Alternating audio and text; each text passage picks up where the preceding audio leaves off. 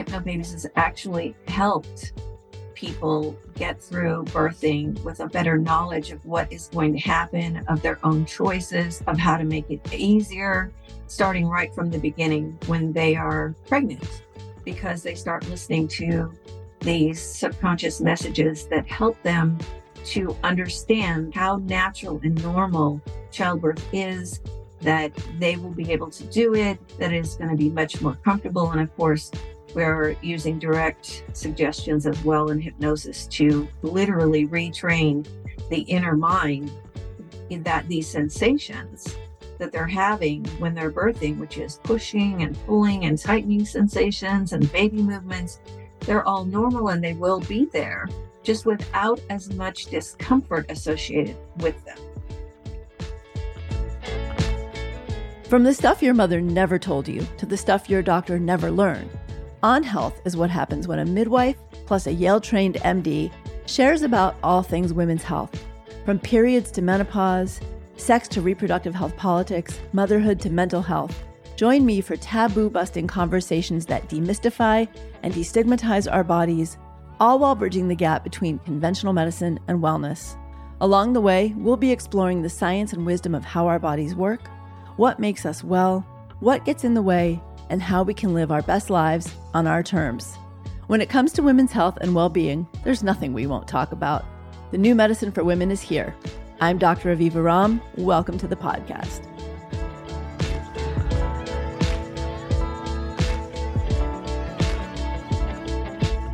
If you've been through pregnancy, are a midwife, doula, or physician caring for pregnant people, it's highly likely you've heard of hypnobirthing. But in case you haven't or want words to clearly describe it to someone else, Hypnobabies, which is the program that offers hypnobirthing, is a comprehensive childbirth preparation program that teaches what are called somnambulistic hypnosis technique, or an eyes wide open, in control state of hypnosis that allows you to enter and experience labor not from a place of pain or of mentally being prepared for pain management, but actually through the embodiment of a peaceful, relaxing, and more comfortable inner state. Beneath the technique is a reframing of birth from the programming that we've culturally internalized of it as an inherently arduous, painful, hellish experience, and one that we have to learn to cope with, as so many childbirth programs teach, to one that can be potentially empowering, calm, and even joyous. My guest today, founder and director of Hypnobabies, Kerry Tuschhoff, initially created this program by adapting techniques with permission from hypnotherapist Gerald Kein, who had a painless childbirth program. The techniques allow one to remain deeply in hypnosis while waking, talking, changing positions, and being fully engaged and aware of everything around them, being able to communicate to their support team, and completely in charge of their own experience through the birthing process. Kerry has loved being a childbirth educator, doula, hypnotherapist, and author for over 30 years, teaching families to trust in their minds, bodies, babies, and the process of childbirth. In today's episode, we explore the ways in which hypnobirthing may be able to support you in having the birth you most hope for, and also being able to help you move flexibly through the experience you do have. I want to honor that there is no one way to give birth, and certainly no one right way. We all deserve to have an array of effective tools to use during pregnancy, birth, and beyond. And as a culture, we need a new way of thinking and feeling about birth. While I haven't given birth using hypnobirthing myself, I have seen it be a powerful approach for many mamas over my many years of birthing work. And I hope today's episode provides a new lens through which you may see birth preparation and a set of techniques that bring you greater ease and confidence on your mama journey.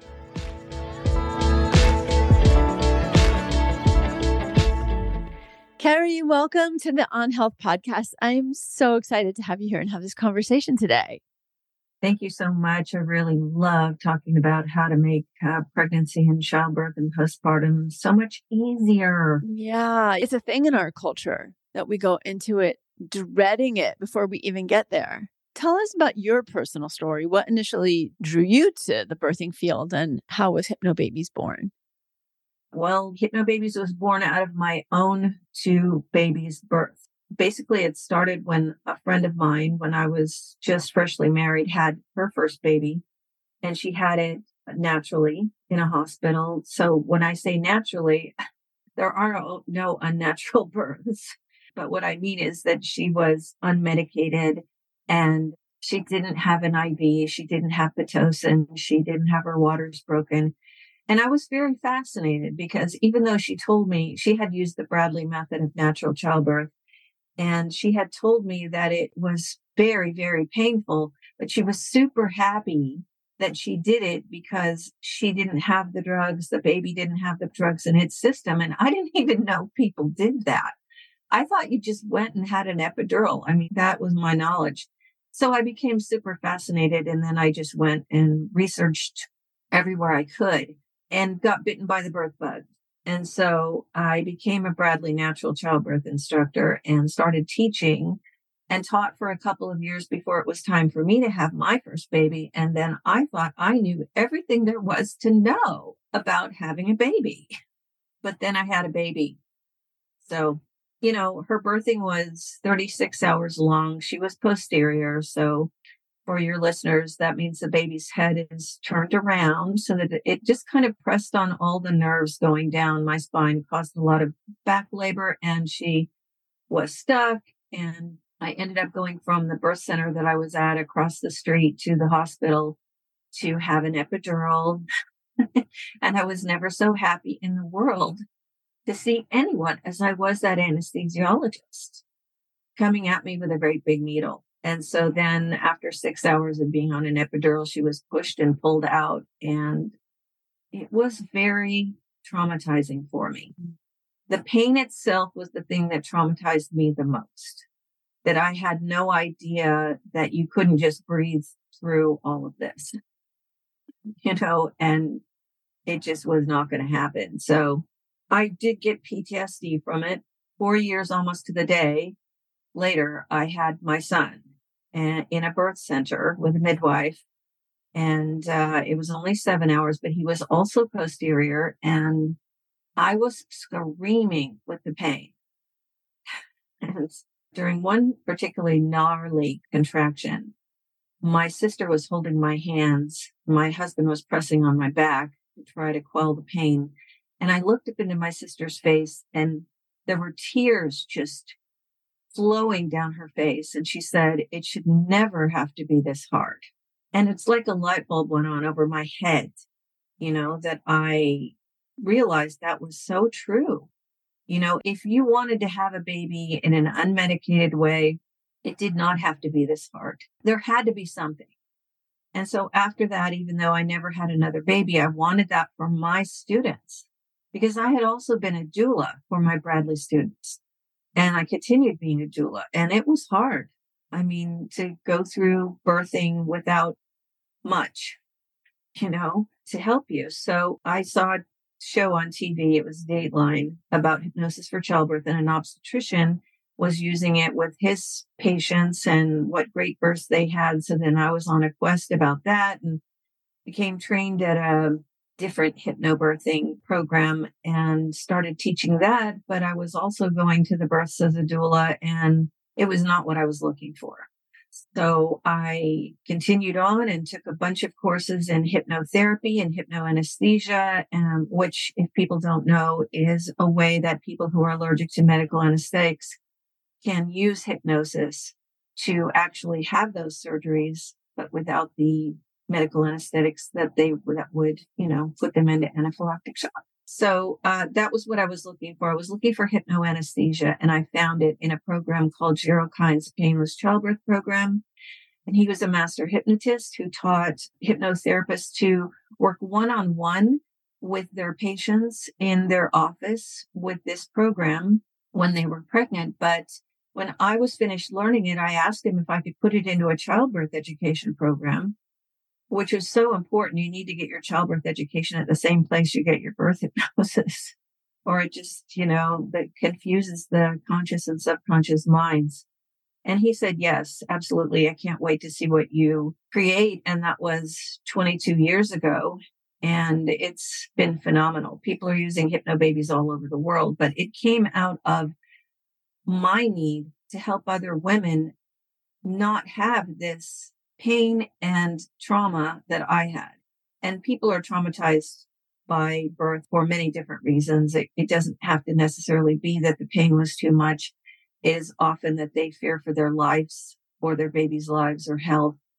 And Hypnobabies has actually helped people get through birthing with a, a, better knowledge of what is going to happen, of their own choices, of how to make it easier, starting right from the beginning when they are pregnant, because they start listening to these uh, subconscious messages that help them to understand how natural and normal childbirth is, that they will be able to do it, that it is going to be much more comfortable. And of course, we're using direct suggestions as well in hypnosis to literally retrain the inner mind in that these sensations that they're having when they're birthing, which is pushing and pulling and tightening sensations and baby movements, they're all normal and they will be there just without as much discomfort associated with them. And we're basically retraining the subconscious for that.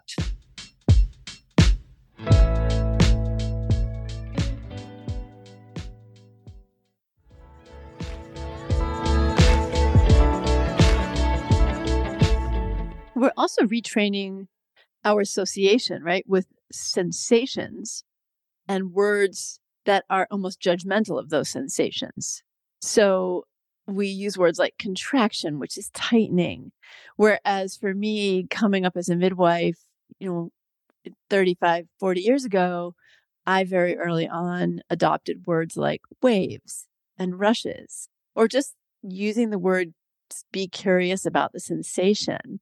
But we judge certain sensations as pain rather than just experiencing the sensation. That sounds like part of what you're doing to reframe neural pathways is reframing the language we use about birth. Tell me about that.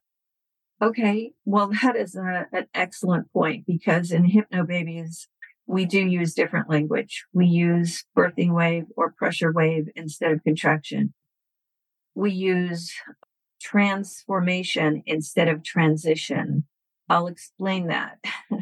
because transition is a wonderful word for what happens at the end of the first stage of birthing into the second stage. However, the word transition is also associated in just about everyone's mind with somebody else's horrible birth story.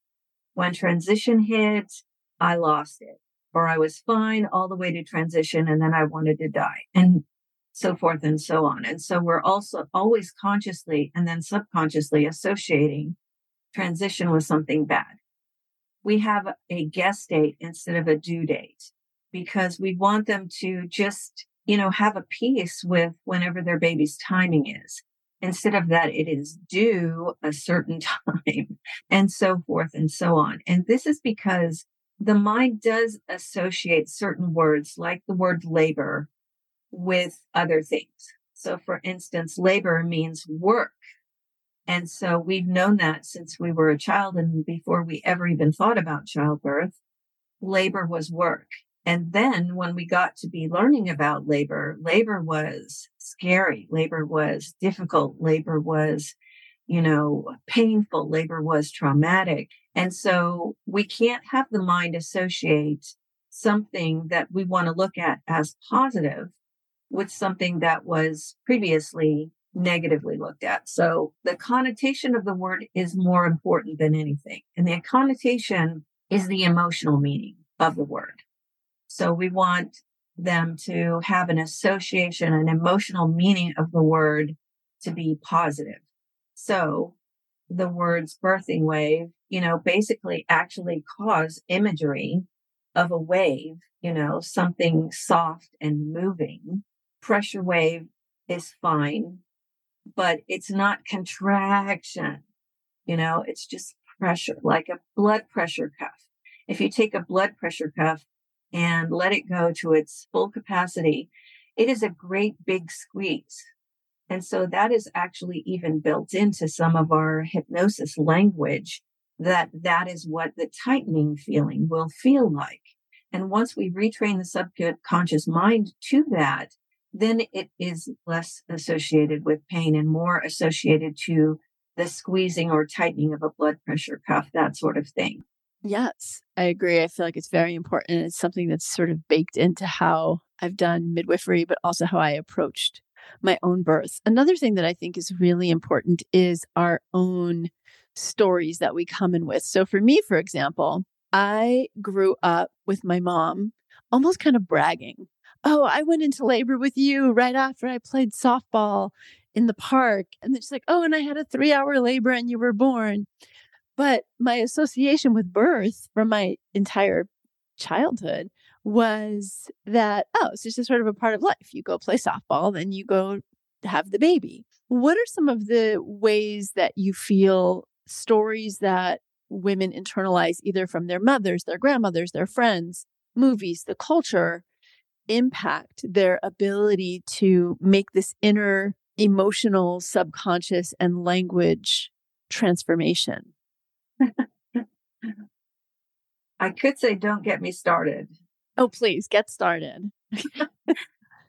okay, so it is important for all of us to hear other people's birth stories for them, but not necessarily when we're pregnant. Okay, there are places, there are groups, there are friends, there are relatives that we can talk to about our birth stories, and we all want to tell our birth story. And that's important. And yet, when we're pregnant, or even before we have gotten pregnant, but we're, you know, someday going to be pregnant, if what we have heard is a lot of difficulty, a lot of challenge, a lot of pain, a lot of trauma, then it is going to be basically embedded, not only in the conscious mind, but the subconscious mind as what may become our story. And we don't necessarily want that if it has not been positive because the belief systems down in the subconscious mind are basically what makes our life. You know, it houses everything. So if you look at the mind as sort of uh, in layers, there's a conscious layer, there's a subconscious layer down below, and in the middle, there's a critical faculty. And the critical faculty is the guardian and it decides what actually gets all the way down into the subconscious mind. So in hypnosis, we relax the body and then we relax the mind and we make the guardian go to sleep. And then we get down to the subconscious mind. And in the subconscious mind is file folders, mental file folders of everything that we have ever done, seen, heard, experienced, wanted. Everything that has ever happened to us is in the subconscious. And it's like a five year old child. So once you get on down there, if you give it direct suggestions, it basically says, Oh, okay. But many times, even though the critical faculty is still there, it kind of gets smaller whenever we're being talked to by what we consider to be an authority figure.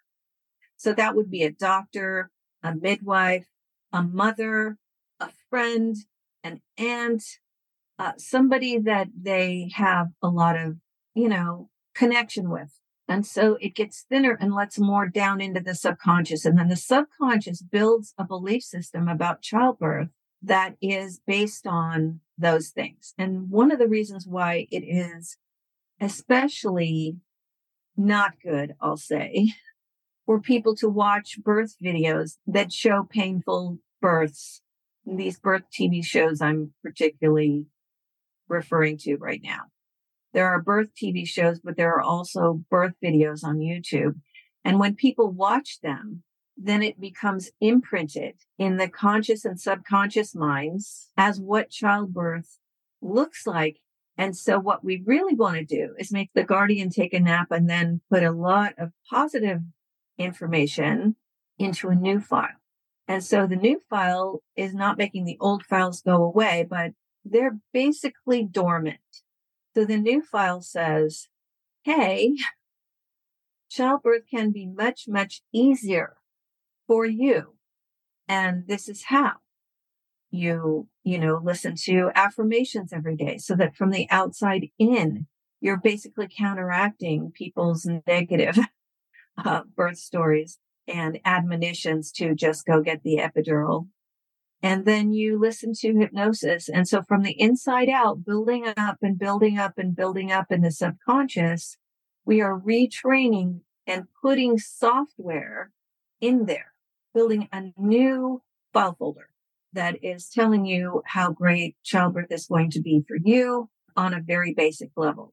Things like when your water breaks, you'll feel, you know, even more confident, even more comfortable. And those things are pretty amazing. When you see somebody's water break and instead of it being more difficult for them, they've actually been retrained that this is, this is a great thing. This is a terrific time. Transformation, for instance, that time when our body is shifting into the pushing phase, we're in that last little bit can be the best part of birthing. This is what we retrain because we're just about to push our baby out. And so those sensations become really excellent sensations, really positive sensations. And I want to say one more thing about other people's birth stories and the things that they say to us. So when people come up to us when we're pregnant and they start saying, Oh, you know, I was in uh, labor for 72 hours. I almost died. Just really trying to scare the bejesus out of you. Instead of telling them to go away, you can say, could you tell me what is the most beautiful thing about your birthing that you can remember? What is the most positive, beautiful, joyful memory you have of that birth? And they'll have to stop and try to remember something sweet and wonderful. And not only will that help you, but it will help them. And so this is what we teach our students is you don't have to say, uh, uh, stop talking. You can say, tell me something beautiful about your birthing. And then that will also bring them to a place where they can think, oh yeah, that was pretty good.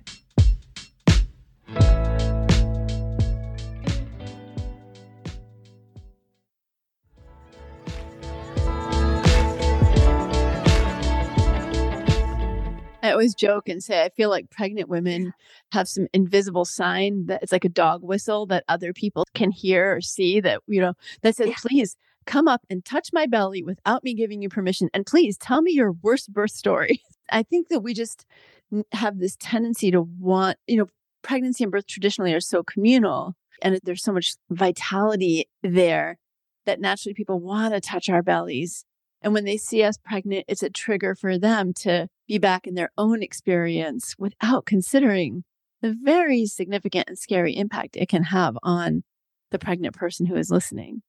Yes, the absolute worst time for those kinds of stories to come at us is at our baby shower. And that is the time when people want to tell them the most. So, oh, that happened to me. I actually had a mama blessing with my third pregnancy. And because I was a midwife, there were just 20 midwives in the room, and they were doing all the beautiful things that I've done for other mothers, also massaging my feet and brushing my hair. And one midwife asked me if I had any fears. She wasn't my midwife, and I expressed one. And instead of reassuring or saying something in an offering way that helped me transmute that particular fear, she said, oh, that just happened to another mother I was working with who had her third baby and I was having my third. And I was so open and vulnerable, right? It was a blessing ceremony for me. She's literally massaging my feet with her hands and saying this to me. When I was in labor, I remembered that fear coming into my head and her voice and her saying, Oh, yeah, this happened to so and so. And I really had to breathe my way through that and work my way through that and talk to my midwife at the time and my mentor midwife say, Hey, this came up for me. She's like, What is the chance really? Like she just really kind of walked me through letting it go. But it was such a powerful moment for me. Another example, my best friend in medical school was having her baby and she did need to have a C section. And I was working in the hospital at the time and I was supporting her as her labor person, but I also had privileges there. So I was the one who, you know, received her baby and brought the baby over to her.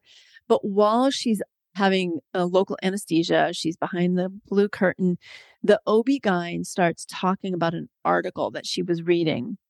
Mm-hmm. And the article was about somebody having something happening to them during labor. And my friend, unbeknownst to me, is hearing these words, thinking that that's what's happening to her. And I was like, no, no, no, no, no. She's talking about something she read in a medical journal. And I had to say to the OB, hey, she thinks you're talking about her. So it's also the language our healthcare providers use and just the being aware that when we're pregnant, we are so sensitive, we are so suggestible to either the supportive messages or the hindering messages. You know, that's so true. And I have a whole course called Birth Language that I teach my instructor trainings. And if the medical community only knew the effect that their words had on them, I think they would all be motivated to change some of their language. For instance, what you're doing when you're saying, now this is going to burn, it's going to be the ring of fire, is that person that you're talking to, even if they're not in their birthing yet, even if they're not in labor, but especially if they are, you're an authority figure and you're basically creating that belief system in the subconscious mind for them so that when the time comes, they're more than likely to feel that. Whereas you could say, there's going to be a lot of stretching feeling. And, you know, just let me know how you're feeling. Just let me know what you feel. If you can push through it, great. You know, we'll do it little bits at a time. Things like that. Reframing, even when you are talking as a doula or a childbirth educator or a doctor, nurse, midwife, if you're talking to people about breech babies or posterior babies or babies getting into different position, instead of saying the word your, like if your baby was to be breech, if your baby was turned around, if your baby was asynclitic, things like that, you can say there are some women who have breech babies. There are some women who have a posterior, and this is what we do when that happens and then they don't take it on themselves then it doesn't make it to that subconscious level where they they actually absorb it as their own truth. And so i wish i could teach that course to every medical professional out there because there are so many things to know about how to talk to patients. There's a wonderful doctor at brigham and women's hospital in boston called dr william kamen. He did a study on the words that doctors used and then how that affected patients. You know, to tell them now this is going to sting instead of, you know, it's going to be an intense sensation. I have to say, even the word patient for me is one that, unless there's some reason that medically somebody is a patient, when a person is pregnant or birthing, I don't use the word patient because it just immediately Im- implies sickness. I also encourage pregnant people to wear their day clothes, their favorite robe, their favorite beautiful thing if they're birthing in the hospital or birthing center, because the minute you put on that Johnny, it's demoralizing, it's infantilizing, it changes the whole experience of being an empowered adult person we do share that with our students as well, that they have that choice. It's one of their choices to, you know, bring a big old t-shirt. Some people go out and they buy an outfit to wear. you know, it's their special maternity outfit. Absolutely. You know, go for it. And then, you know, you will feel much more autonomous about the situation and your choices and making them instead of feeling like a patient, which is normally, like you say, a sick person. For listeners whose only image of hypnosis is like someone doing a party trick or on a stage in Vegas, you know, that we've all seen in a movie where somebody makes the hypnotized person squawk like a chicken. In fact, it's a very profound medical tool. Tell us about what therapeutic hypnosis is and the various medical contexts that it can be used. And also, let's talk about control because I think that's people's ultimate thought with mm-hmm. hypnosis is that you lose control and you become suggestible to quacking like a duck or whatever somebody tells you to do. Right. I love talking about this because while stage hypnosis is fun, and that is what people mostly picture in their minds, it is an entertainment. So the stage hypnosis, the hypnotist is very skilled at finding people in the audience who want to play along. And he will find them and he will bring them up, but they are acting and they are playing and having fun and being silly. And that is completely different. That is not therapeutic hypnosis. Therapeutic hypnosis is when we are using the ability to reach the subconscious mind to make a positive change. And that is normally done with a skilled hypnotherapist And what we do is we relax the body first because people can enter a state of hypnosis if they're tense, but it's not likely. so we relax the body first and then we relax the mind by counting backwards and so forth. But what I want people to know before we talk more about that is that all hypnosis is self hypnosis. So we uh, decide to enter hypnosis. We decide to stay in hypnosis. We decide to accept the suggestions, which are basically mental directives that we're hearing. And we decide to emerge from hypnosis all on our own. Nobody ever makes you do anything. You're completely conscious. You're completely aware and able to come back out and emerge anytime you would like to.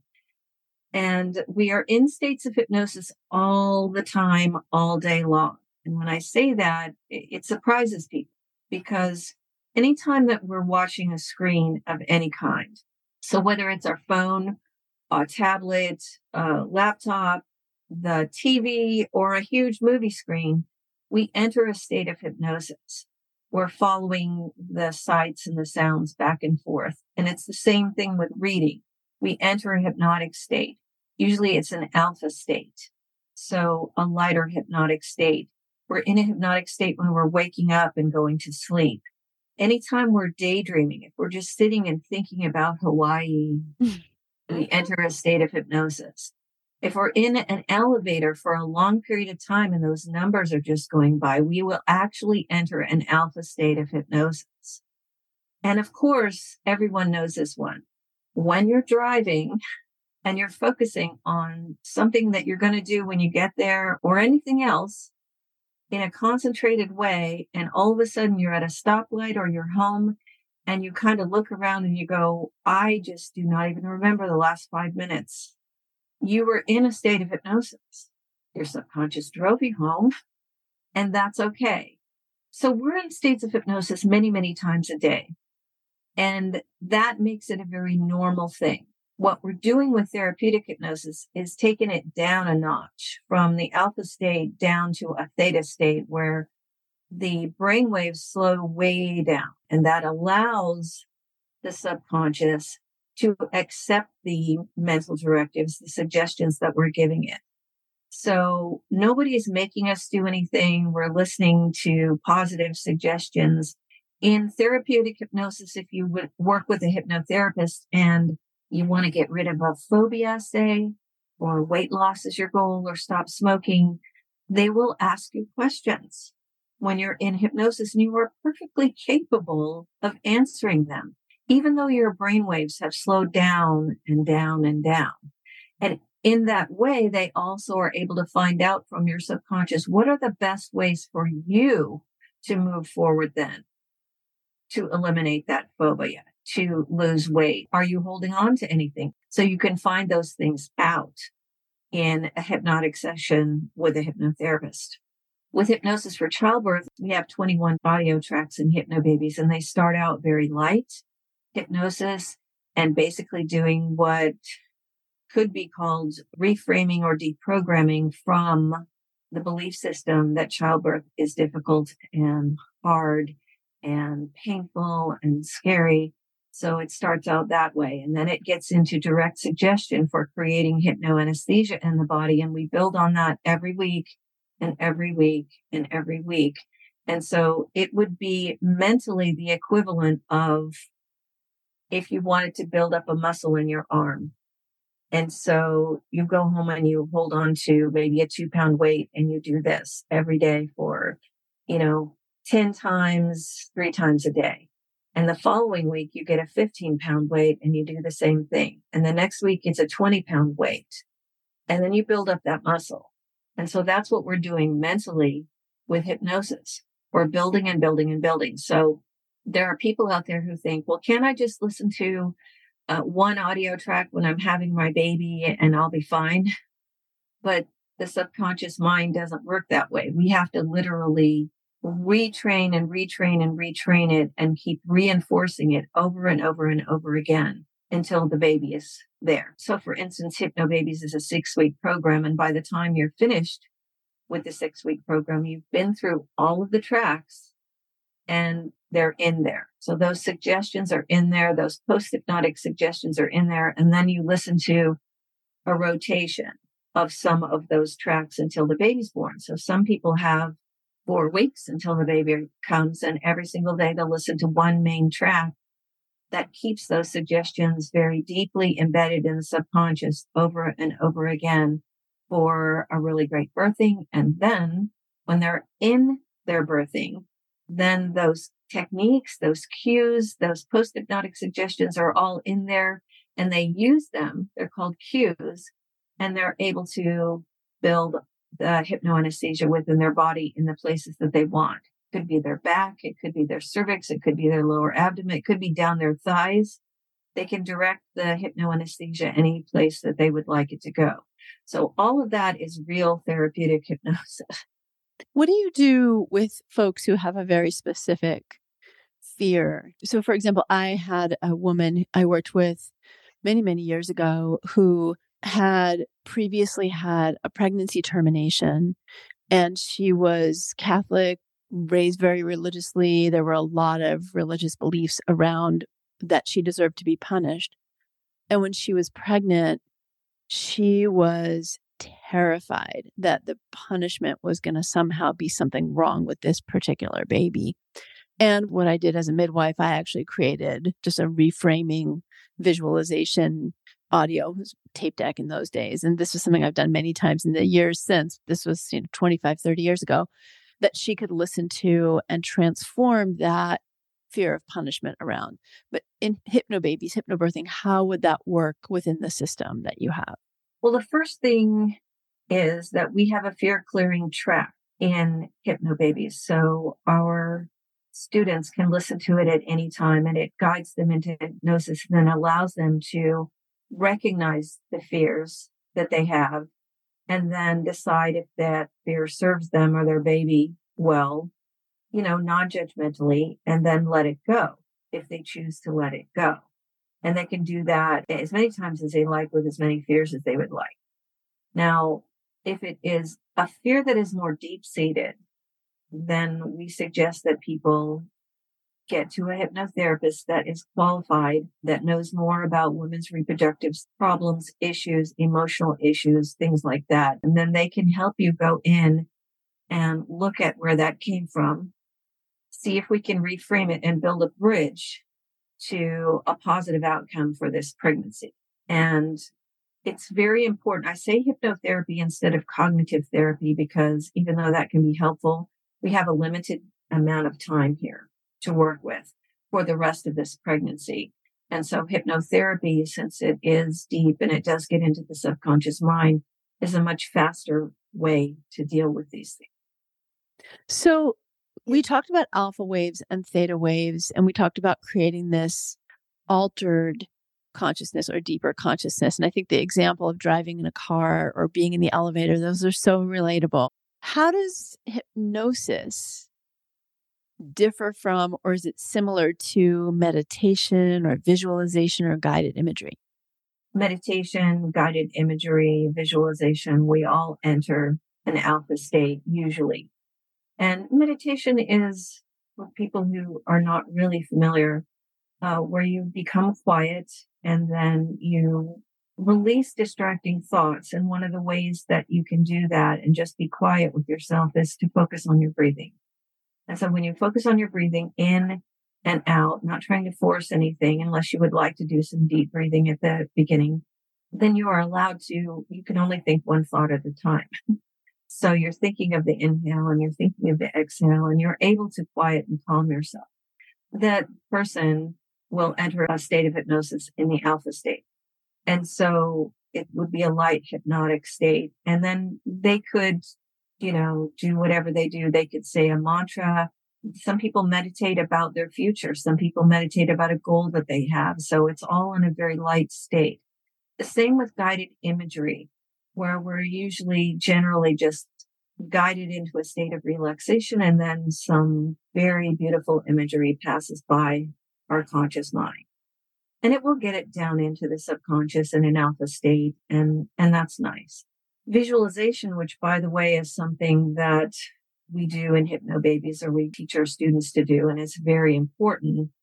You can also get into a very deep alpha state, but deeper because usually in visualization, you do want to start out with some deep abdominal breaths that start to relax your body and relax your muscles. And then you are visualizing whatever it is you want to visualize. In anyone who's pregnant would do well to visualize the kind of birthing that they would like to have. And we know from athletes and speakers, even kids that are preparing for a presentation at school, that if we mentally practice that over and over again beforehand, many, many times, that it becomes so familiar to the conscious and subconscious minds that when we get there, it's all already in place.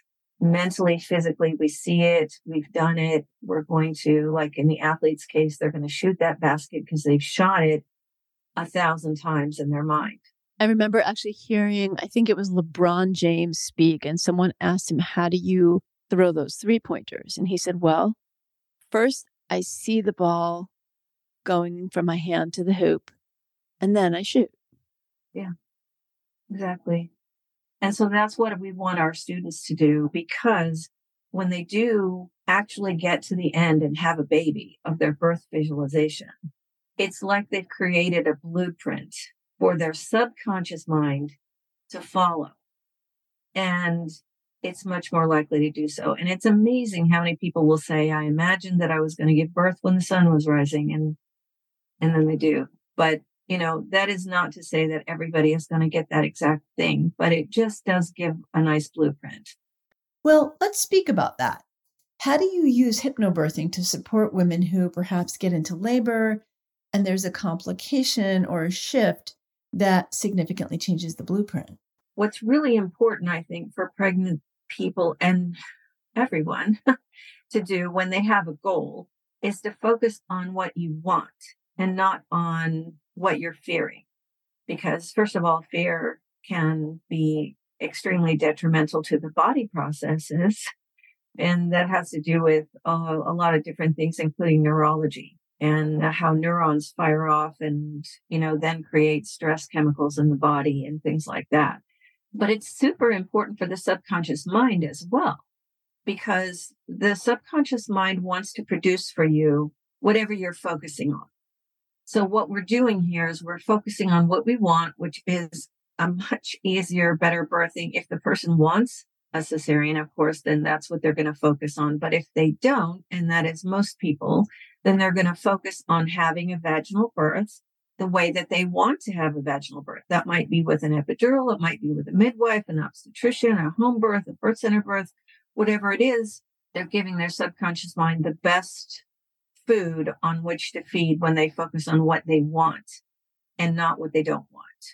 In Hypnobabies, we do, you know, teach our students to focus on what they want and we teach them the benefits and the risks and the alternatives of all the common choices that they have. And other people call them interventions, but basically they're choices. We're not making their decision for them. If they know the benefits, mm-hmm. risks, and the alternatives of these procedures, treatments, whatever it is, then they can make the best decision for themselves. And we encourage them to research ahead of time all of these things. What do they want? You know, make a birth plan, but also know that you need to be flexible because all choices are theirs. This is also something that people don't realize as a patient that they think that they don't have any choices. Mm-hmm. They think that go in and they just do whatever they're told. But the truth is, in pregnancy, in birthing, postpartum, and with their baby's care, they are always in charge of all the decisions. And their medical care team is there to help, you know, suggest things and guide them if things go wrong. And so that's where the flexibility definitely comes in. When you get there, you know, you know the decisions that you want to make. They may change right in the moment and you need to roll with that. And that is one of the reasons why in Hypnobabies, we have a lot of hypnosis for the pregnancy and the birthing itself, but we also have what's called a change of plans track.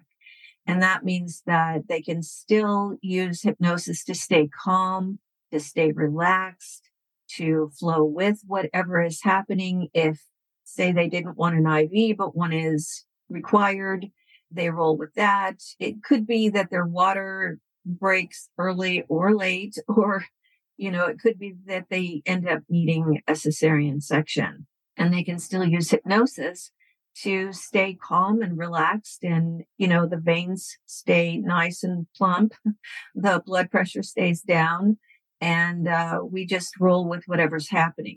And there are people who are definitely going to have to have an induction for instance.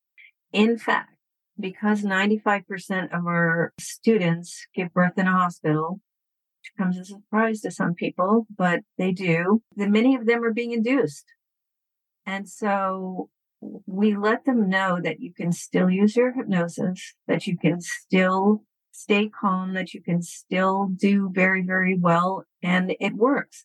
And I think the most important thing, whether you know that there's going to be something wrong with your baby, you have to be induced, or you have to have a C section, is to know that your mind and your emotions can help you through it if you allow them to. The minute that we allow ourselves to panic, everything goes out the window.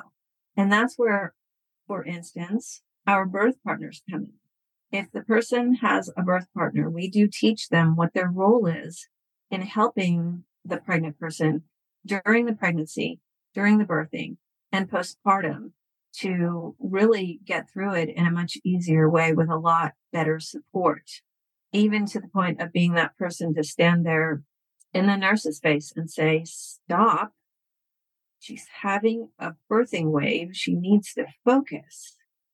Can you step back and talk to her when it's over? Sometimes that needs to happen. Uh, but we do have many, many people who have inductions and we have a cesarean preparation set.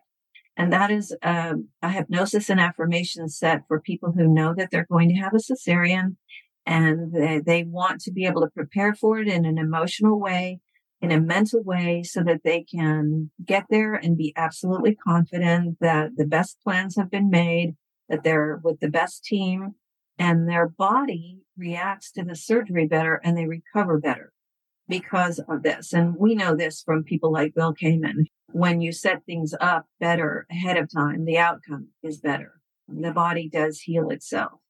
It sounds like we're talking about tapping into a very deep well of human potential that lies below the surface that we're accessing most of the time that can be an incredible ally.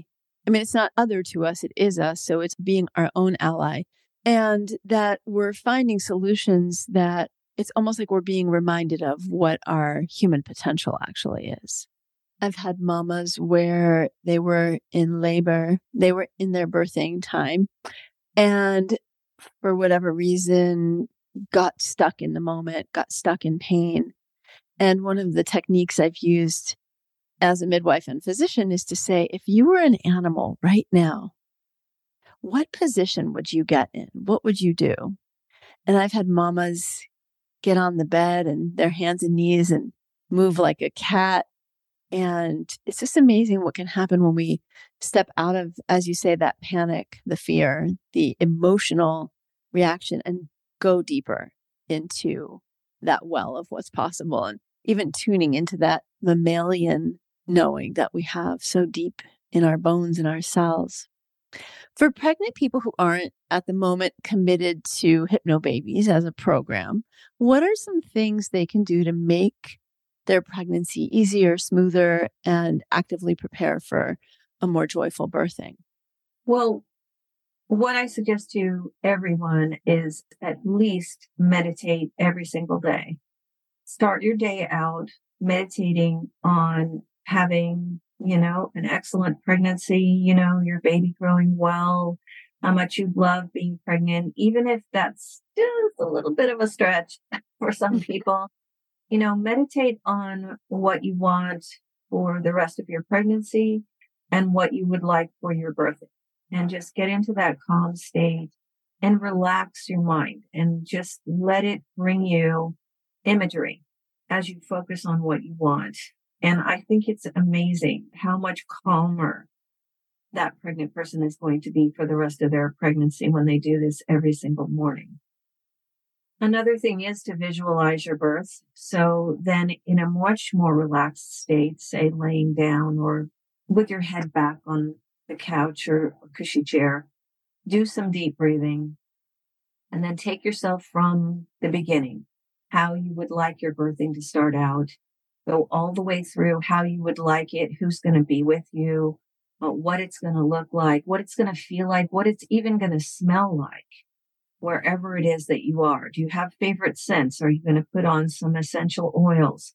Things like that. And then take yourself all the way through to birthing your baby in the way that you want to and holding your baby and feeling that joy. And then just let yourself sit in that for a while and do that at least two or three times a week. I would say also people need to really take responsibility. Let me put it that way for their pregnancy and birthing decisions.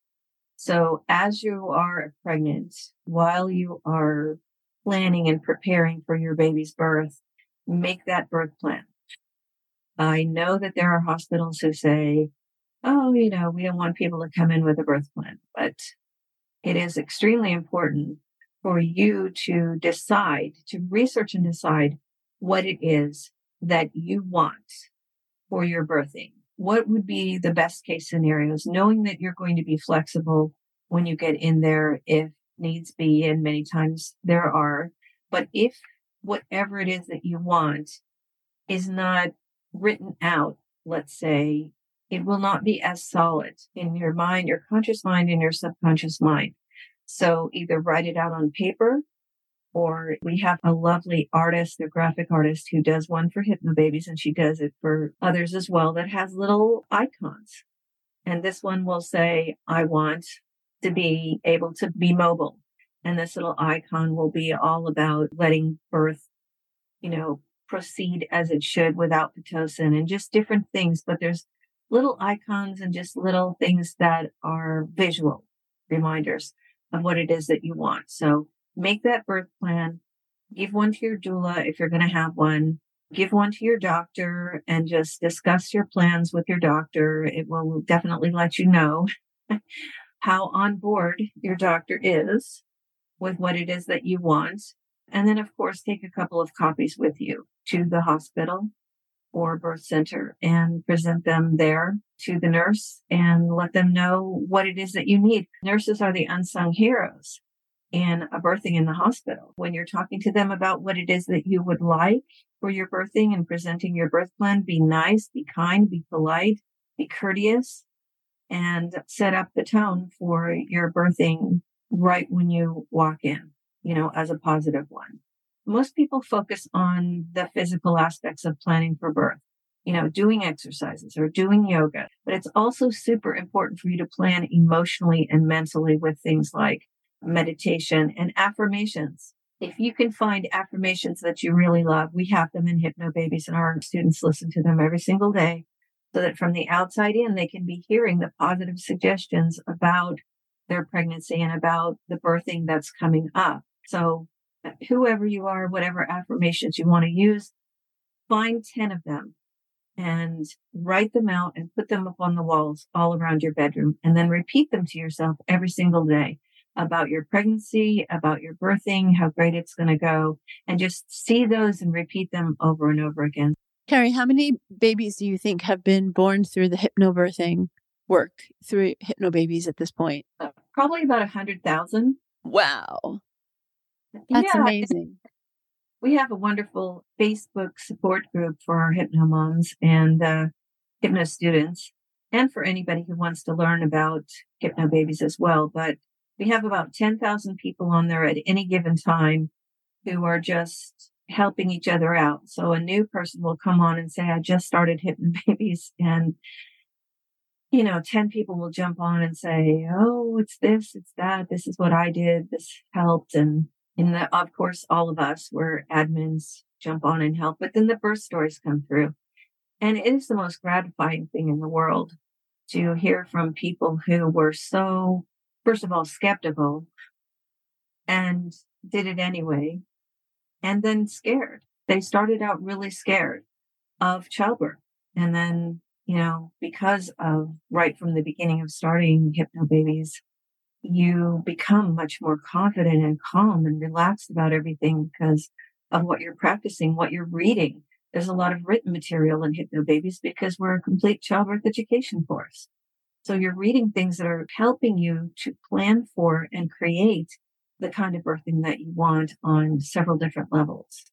Well, Kerry, that's an incredible scale and scope of people that you have reached and helped them transform their experience. I had the gift of being doula to my friend Gabby Bernstein, who used hypnobirthing and absolutely loved it. My daughter in law, who is a Harvard trained pediatrician, who I had the privilege of midwifing her two babies at home, used hypnobirthing for the second baby, and she loved it too. And I can honestly say I was there with her the whole time. She had a little smile on her face through a lot of her rushes. And not to say that everyone has that experience, but I have seen the beauty and the power of it. So thank you for all that you do.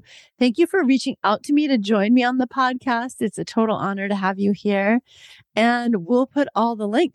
for folks to find where you're at and what you're doing. But what's the primary place that people should go if they want to jump on the hypnobirthing journey? Well, our website is hypnobabies.com. Our store is hypnobabies-store.com, and that is where our hypnobabies courses are, our hypnobirthing courses. But also we have a breastfeeding course and a fertility course. We love to get them pregnant too.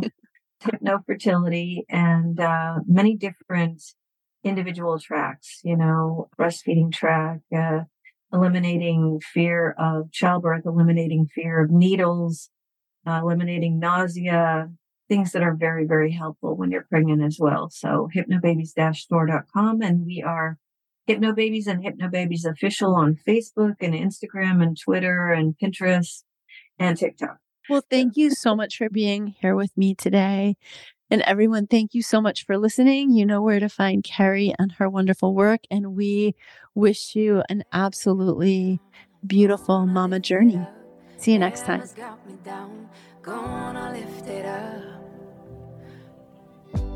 I hope you enjoyed this episode, that it helped you to feel seen and heard, and perhaps that it even brought you some aha moments. Please share the love by sharing this with a friend or someone in your life who could benefit from the kinds of things we talk about in this space.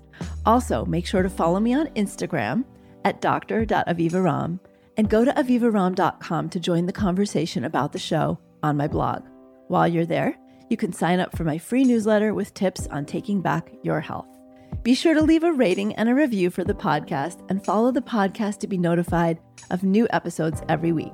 Can't wait to see you next time.